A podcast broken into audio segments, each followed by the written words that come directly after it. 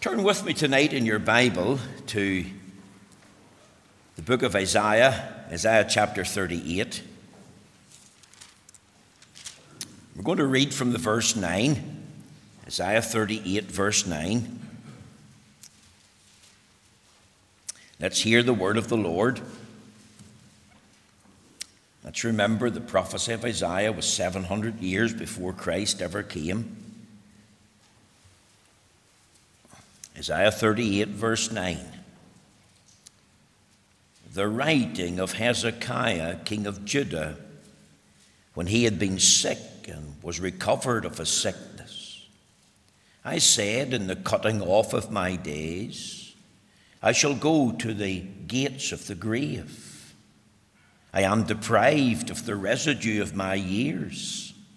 I said, I shall not see the Lord even the Lord in the land of the living. I shall behold man no more with the inhabitants of the world. Mine age is departed and is removed from me as a shepherd's tent. I've, I've cut off like a weaver's my life. He will cut me off with pining sickness. From day even to night will they make an end of me. I reckon till morning that as a lion so will he break all my bones. From day even to night will thou make an end of me. Like a crane or a swallow, so did I chatter. I did mourn as a dove. Mine eyes fail with looking upward. O Lord, I am oppressed. Undertake for me. What shall I say? He hath both spoken unto me and himself hath done it. I shall go softly all my years in the bitterness of my soul. O Lord, by these things men live, and in all these things is the life of my spirit. So wilt thou recover me and make me to live. Behold, for peace I had great bitterness, but thou hast in love to my soul delivered it from the pit of corruption. For thou hast cast all my sins behind thy back. For the grave cannot praise thee Death cannot celebrate thee. They that go down into the pit cannot hope for thy truth.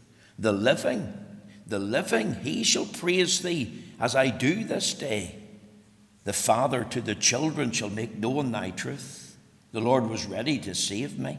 Therefore, we will sing my songs to the stringed instruments all the days of our life in the house of the Lord. For Isaiah had said, Let them take a lump of figs and lay it for a plaister upon the boil, and he shall recover.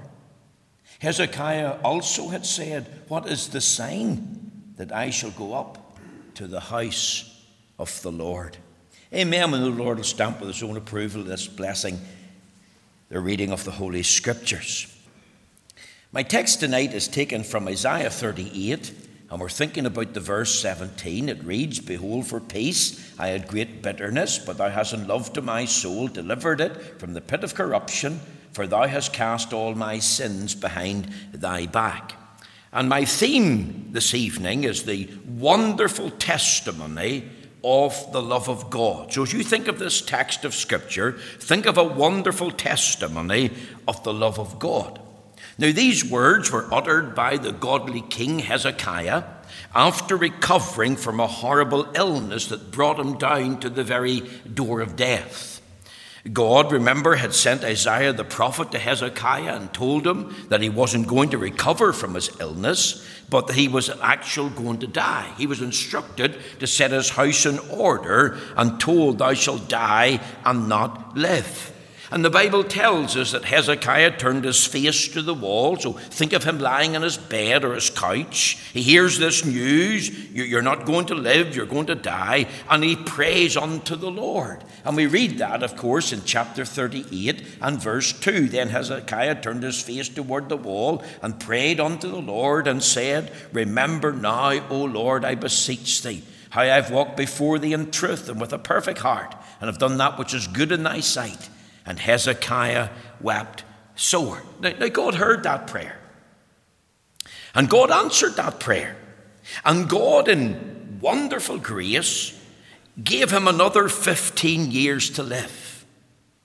Now, he's aged 39.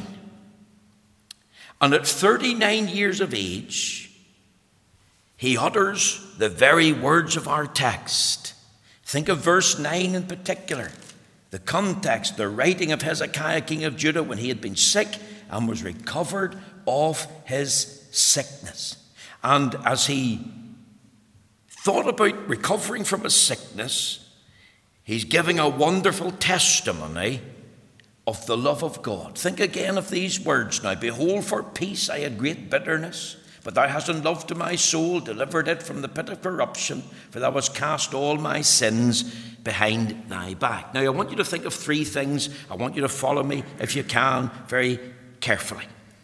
Think of the crisis that he experienced. Behold, for peace I had great bitterness. Now, I want you to think of Hezekiah.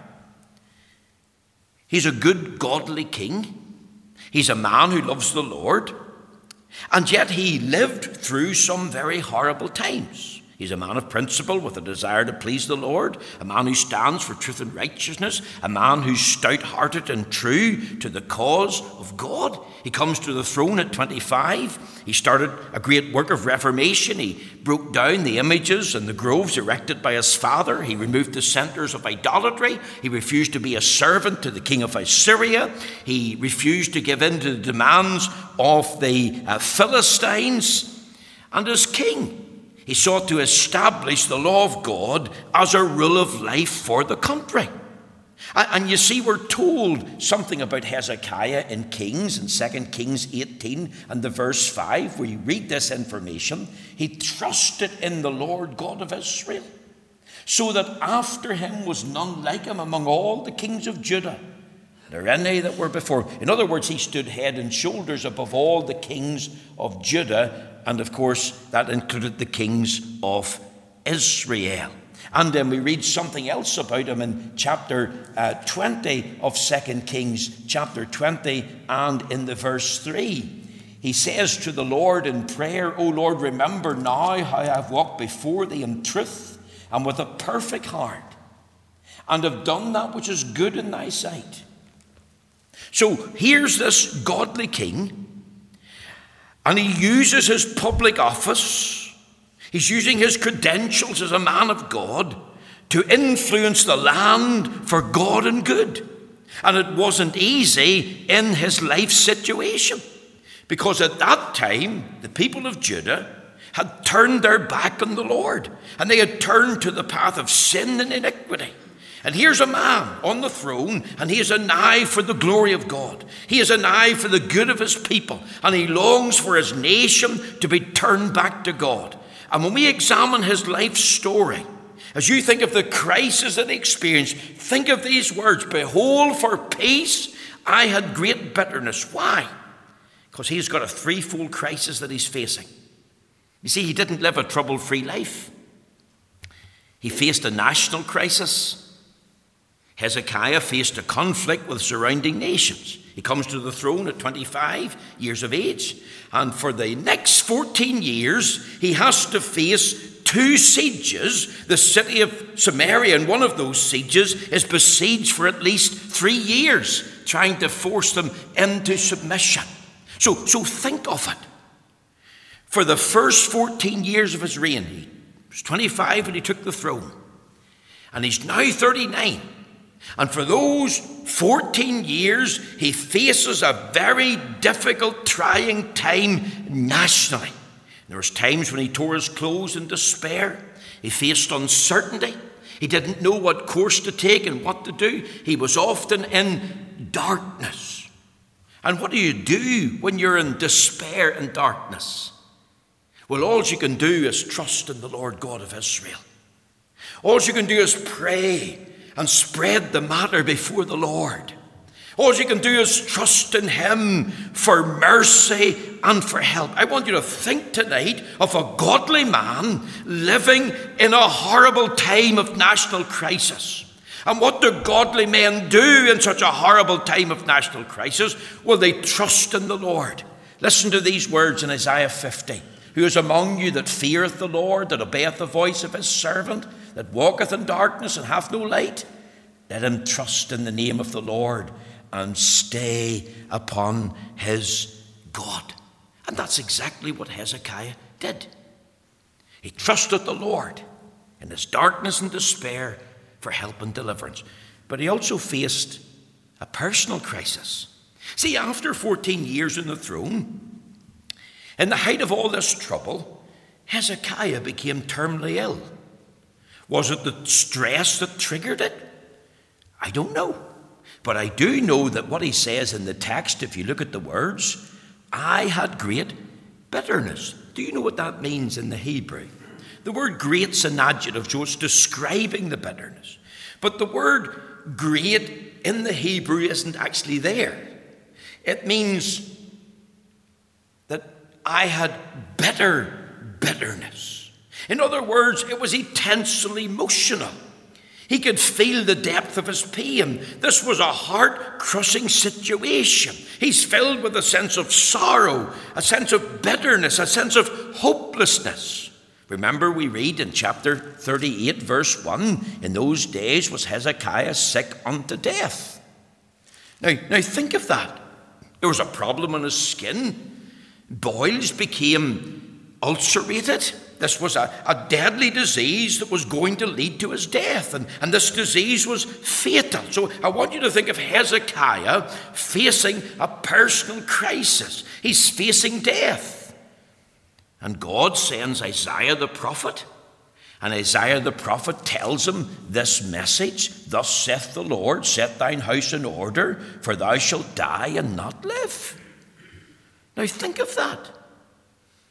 Remember, he's only 39 years of age. Would you think tonight of the roots of death? Sickness and suffering come to a godly man. A good man doing a great work for God, using his office as king for the glory of God, and yet here he is, and he's still afflicted.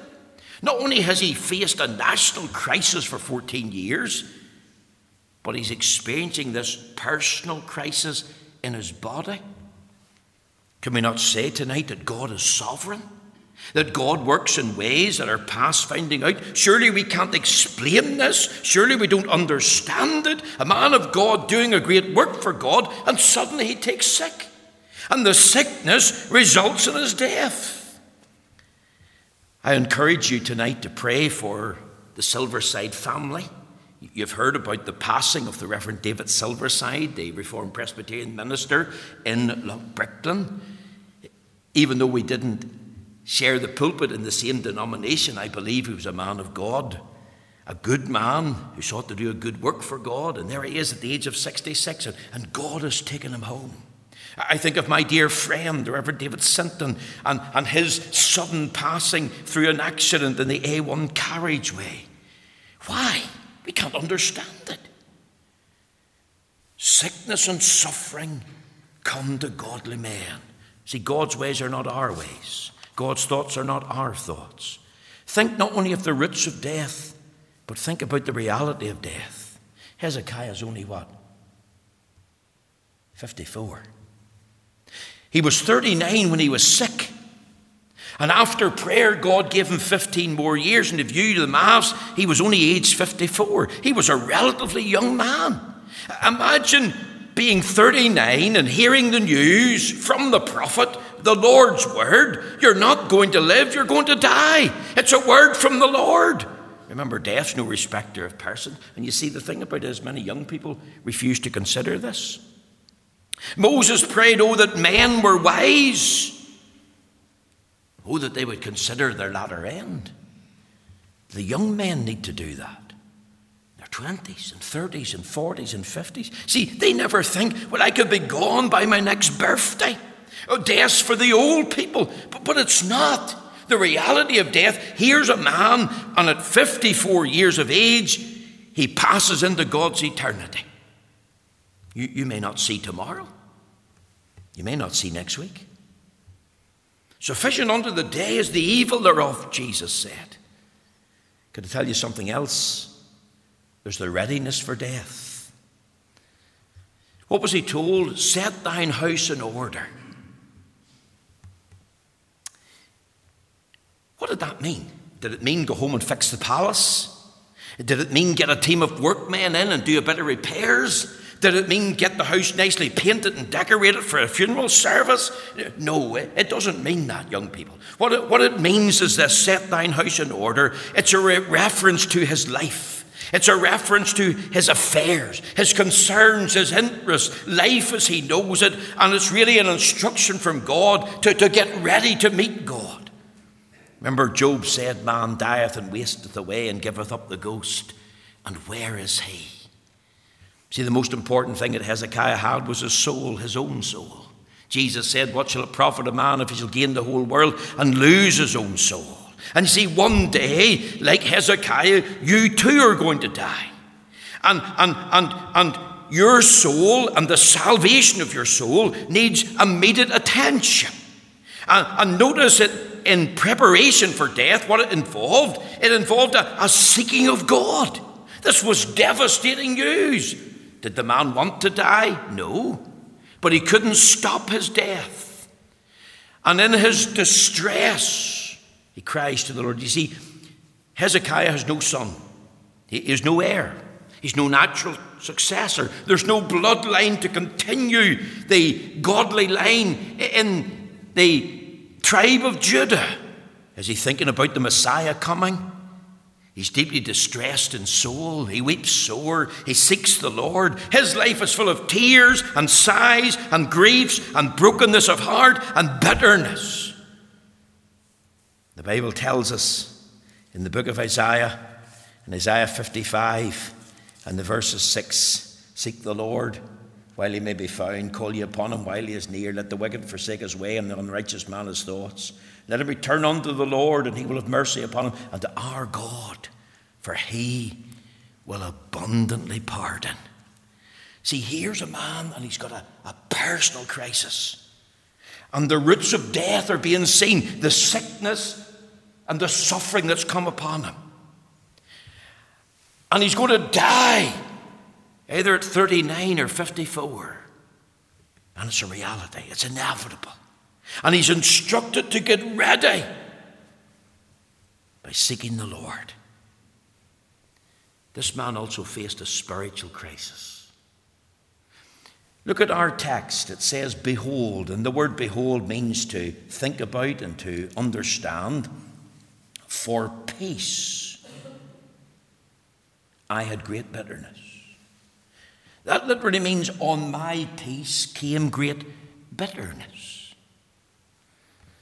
I want you to try and grasp this. He lost his peace. In the midst of this crisis, nationally and personally, he was robbed of peace. His heart and life is filled with anxiety. He lost his peace with God. He felt he was in a hopeless state, that eh, his soul was cast down. He's depressed. He, he's oppressed. He, he lost the peace of God, even in that situation. He's in a state of despair and depression. And weren't we reading that tonight? Did you catch the sense of that? From verse 9 onwards? Could I ask tonight, is this a picture of you in the meeting? You're here as a godly man or woman, and you're faced with a crisis. You're, you're thinking about the crisis in the nation. You're concerned for your country. Maybe you've got a personal problem. May not be physical, but it may be some other sort of problem. And it's robbed you of peace. And your life at this moment, you could say, is full of bitterness. I'm in a sense of hopelessness. I'm in a sense of despair. I even despair of life some days myself. The crisis that he experienced. I want you to think, secondly, and very quickly, of the conversion that he enjoyed. Look at again at our text. But thou hast in love to my soul delivered it from the pit of corruption, for thou hast cast all my sins behind thy back. See, how did this man face this crisis? How did he face death itself? Well, I believe he remembered that he had a testimony to the saving and keeping power of God. He could face death because he enjoyed God's great salvation. See, you can face death without money tonight. You don't need to be rich. You could face it without owning any property. You don't need a big house or a farm. You can face it without fame tonight. You can face it even without friends. But you can't face death without a saving interest in Jesus Christ. You can't face death without God's so great salvation. Notice what he recognized and realized. There's the subject of sin in this conversion. Notice what he says my sins. See, he wasn't always a man of God. He wasn't born a godly man. He wasn't born a righteous person. He was born in sin and he shaped in iniquity. The psalmist said, Behold, I was shaped in iniquity, and in sin did my mother conceive me. It was Paul that said, Wherefore, as by one man sin entered into the world, and death passed upon all men, for that all have sinned. And that one man, of course, remember, was Adam. He was born with a heart against God. He, he was born with a life full of rebellion. He didn't love the Lord with all his heart and soul and mind and strength. He didn't always believe in God and his word. He wasn't living for God. He's a stranger to God and grace. But there was a time in his life whenever he owned his own sin. He, he, he knew that he was to blame for his sin. He didn't blame his background, his bad influences of his father. He didn't blame his environment. Notice he mentions it in the plural, my sins. Isn't that wonderful? More than one? All sorts of sins of thought and word and deed. See, see, the problem tonight with many is that they're not willing to face up to their own sin. They might talk about sin, they might even talk about sins, but they'll not talk about my sin. And yet the Bible says if we say we have no sin, we deceive ourselves, and the truth is not in us. Because the psalmist said, My sin is ever before thee. See, sin is not hid from the Lord. We could say with Hagar, Thou, God, sees me, and God sees you. In your home, God sees you in school, in the workplace, God sees you in society. Nothing is hid. Our open sins, our secret sins, our presumptuous sins. See, see, God takes notice of it. Many don't view themselves tonight as sinful. They like to compare themselves with others and they talk about their goodness and their, their clean living. But they never talk about my sins. This man faced up to the subject of sin. Think also about the sentence of sin. Notice what he mentions in the text. He tells us here, But thou hast in love to my soul delivered it from the pit of corruption. You see, this is unique to Hezekiah. These words are not found anywhere else in the Bible. And the commentators tell us it refers to a dungeon, like a hole in the ground, like a dried up well that's closed up with a big boulder or some sort of stone slab to cut off the light and to cut off the air. And often in that dungeon, that not only is the, the bottom of it got clay and muck, but oftentimes that clay and muck fills up with water and turns into some sort of slime.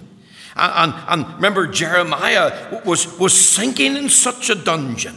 And it wasn't safe for Jeremiah because he, he was in danger of losing his life there. Can I remind you of the wonderful words of King David whenever he said in Psalm 40, remember his own personal testimony? What did he tell us? He brought me up also out of an horrible pit, out of the miry clay, and set my feet upon a rock, and established my goings. See, see, let's remember there is such a thing as the sentence of sin. The wages of sin is death, the Bible tells us. The Bible tells us the wicked shall be turned into hell, and all nations that forget God. Jesus said, Fear not them which kill the body, but rather fear him that hath power to throw both body and soul into hell. And, and how many tonight are deserving of this sentence of sin to be carried out, to be put into this pit of corruption, not only in the sense of time, but, but for all eternity? You think of those tonight who are living without God in the world, those who are um, living without the love of God ruling and reigning in their heart. They, they have no knowledge or fear or thought of Him, and they're into the drug culture and the drink culture and into the sex culture. And you think of the impact and influence that they're doing to themselves, doing to their soul, the harm that they're doing to others, and where are they going to end? Well, here's the answer the pit of corruption. Because this is the ultimate sentence for sin.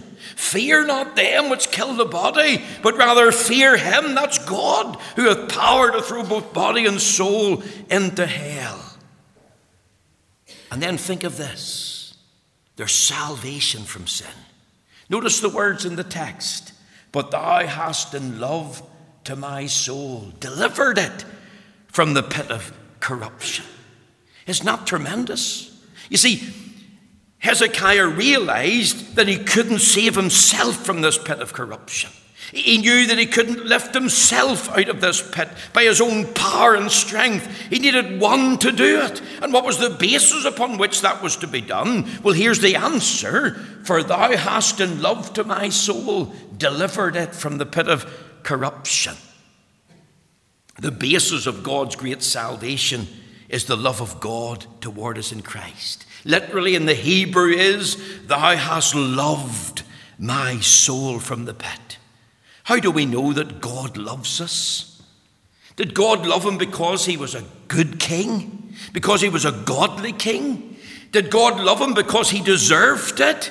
Did God love him because he had a right and entitlement to that love? Did God love him because he was better than someone else? The answer's no. Deuteronomy 7 and 7 says, I have loved you because I loved you. But God, who is rich in mercy. You see, here's what lay behind the great demonstration and commendation of God's great salvation the infinite love and mercy of God. John 3 and 16, remember, says, For God so loved the world that he gave his only begotten Son, that whosoever believeth in him should not perish, but have everlasting life. Does the Bible not tell us, but God commended his love toward us? And while we were yet sinners, Christ died for us. And remember what we read in John's Gospel, or 1 John chapter 4. And this was manifested the love of God toward us because that God sent his only begotten Son into the world that we might live through him. Herein is love. Not that we love God, but that he loved us and sent his Son to be the propitiation for our sins. We're going to sing in closing that great hymn, Love Lifted Me. Think of the words I was sinking deep in sin sinking to rise no more, overwhelmed by guilt within. Mercy I did implore. And what lifted him? It was love lifted me. We have a living Saviour tonight, but glory to God, we have a loving Saviour. The Bible tells us that God is love. You, you think of the Lord Jesus Christ tonight, leaving the Father's house, disentangling himself from the bosom of his everlasting Father as the eternal Son was incarnated in embryonic form in the womb of the Virgin. And he was born into this sin cursed world in the fullness of time. And he set his flint, face like a flint to go to Calvary and lay down his life as a ransom for many there in the tree. You see, God's saving power tonight is rooted in the special and in the sovereign and in the saving love of God. And if you want to know that God is love tonight, go to Calvary and, and think of what happened there. We're told in Isaiah 63 and 1 that the Lord Jesus is mighty to save. The Bible says, Behold, now is the accepted time, now is the day of salvation. Maybe you're here tonight. You said to me, I'm too bad I couldn't be saved. I've sinned too much against God. I've lived in sin too long. I'm a deep dyed in the wool sinner. God wouldn't be interested in me. Christ couldn't save me. Well, I want to tell you tonight that Jesus Christ is mighty to save. And over in Isaiah, he tells us there in Isaiah chapter uh, 1 in the verse 18 Come now and let us reason together, saith the Lord. Though your sins be as scarlet, they shall be white as snow. Though they be red as crimson, they shall be like wool. That's the basis of God's salvation. Think of the blessedness of salvation, because he says in our text, What, what does he tell us there in Isaiah 38 and the verse 17? He tells us this But thou in love to my soul. See, see, he's thinking about my soul. See, he knew he had a soul, and the soul was the most precious thing that he had. And, he knew the soul would live on in God's eternity. And he knew about the immortality of the soul. And he, knew that he wanted to be saved. He wanted to enjoy peace with God and the peace of God, despite his circumstances, despite his personal distress and his trouble, his oppression. In the midst of his concern for his country, his concern for his health, his domestic situation, he wanted to know that his soul was saved. There's not only the subject of sin and the sentence of sin, but salvation from sin. And let me just close with this thought the compassion that he enunciated. Not only did he talk about the crisis that he experienced and the conversion that he enjoyed, but think about the compassion he enunciated. Look at the text. For thou hast cast all my sins behind thy back. The word for means because. You see, the wonderful thing about it is the Lord dealt with every one of Hezekiah's sins. They were confessed, they were cleansed by the precious blood, they were covered over, and they were carried away, so much so they're put behind God's back. Notice the words, for thou hast cast all my sins behind thy back. See, every sin, remember, is known to the Lord secret sin, presumptuous sin, open sin. Maybe you wouldn't want your sins known in public. Maybe you wouldn't want your parents knowing the way you're behaving and living and what you're doing. And if they were talked about openly, you would be horrified and mortified.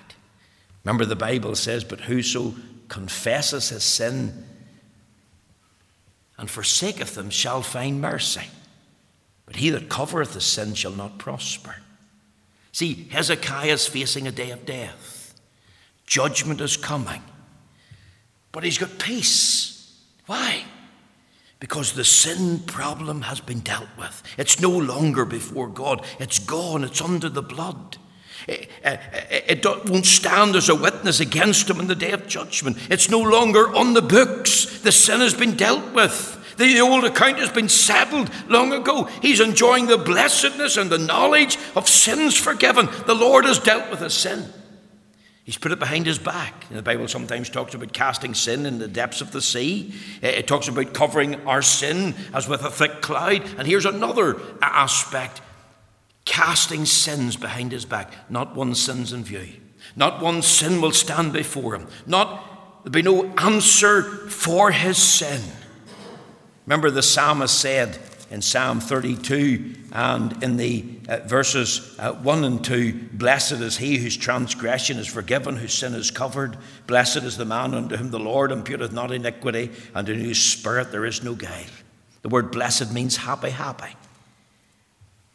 Happy because he's got a full and free and forever pardon. And on what basis does God give him this and God do this act?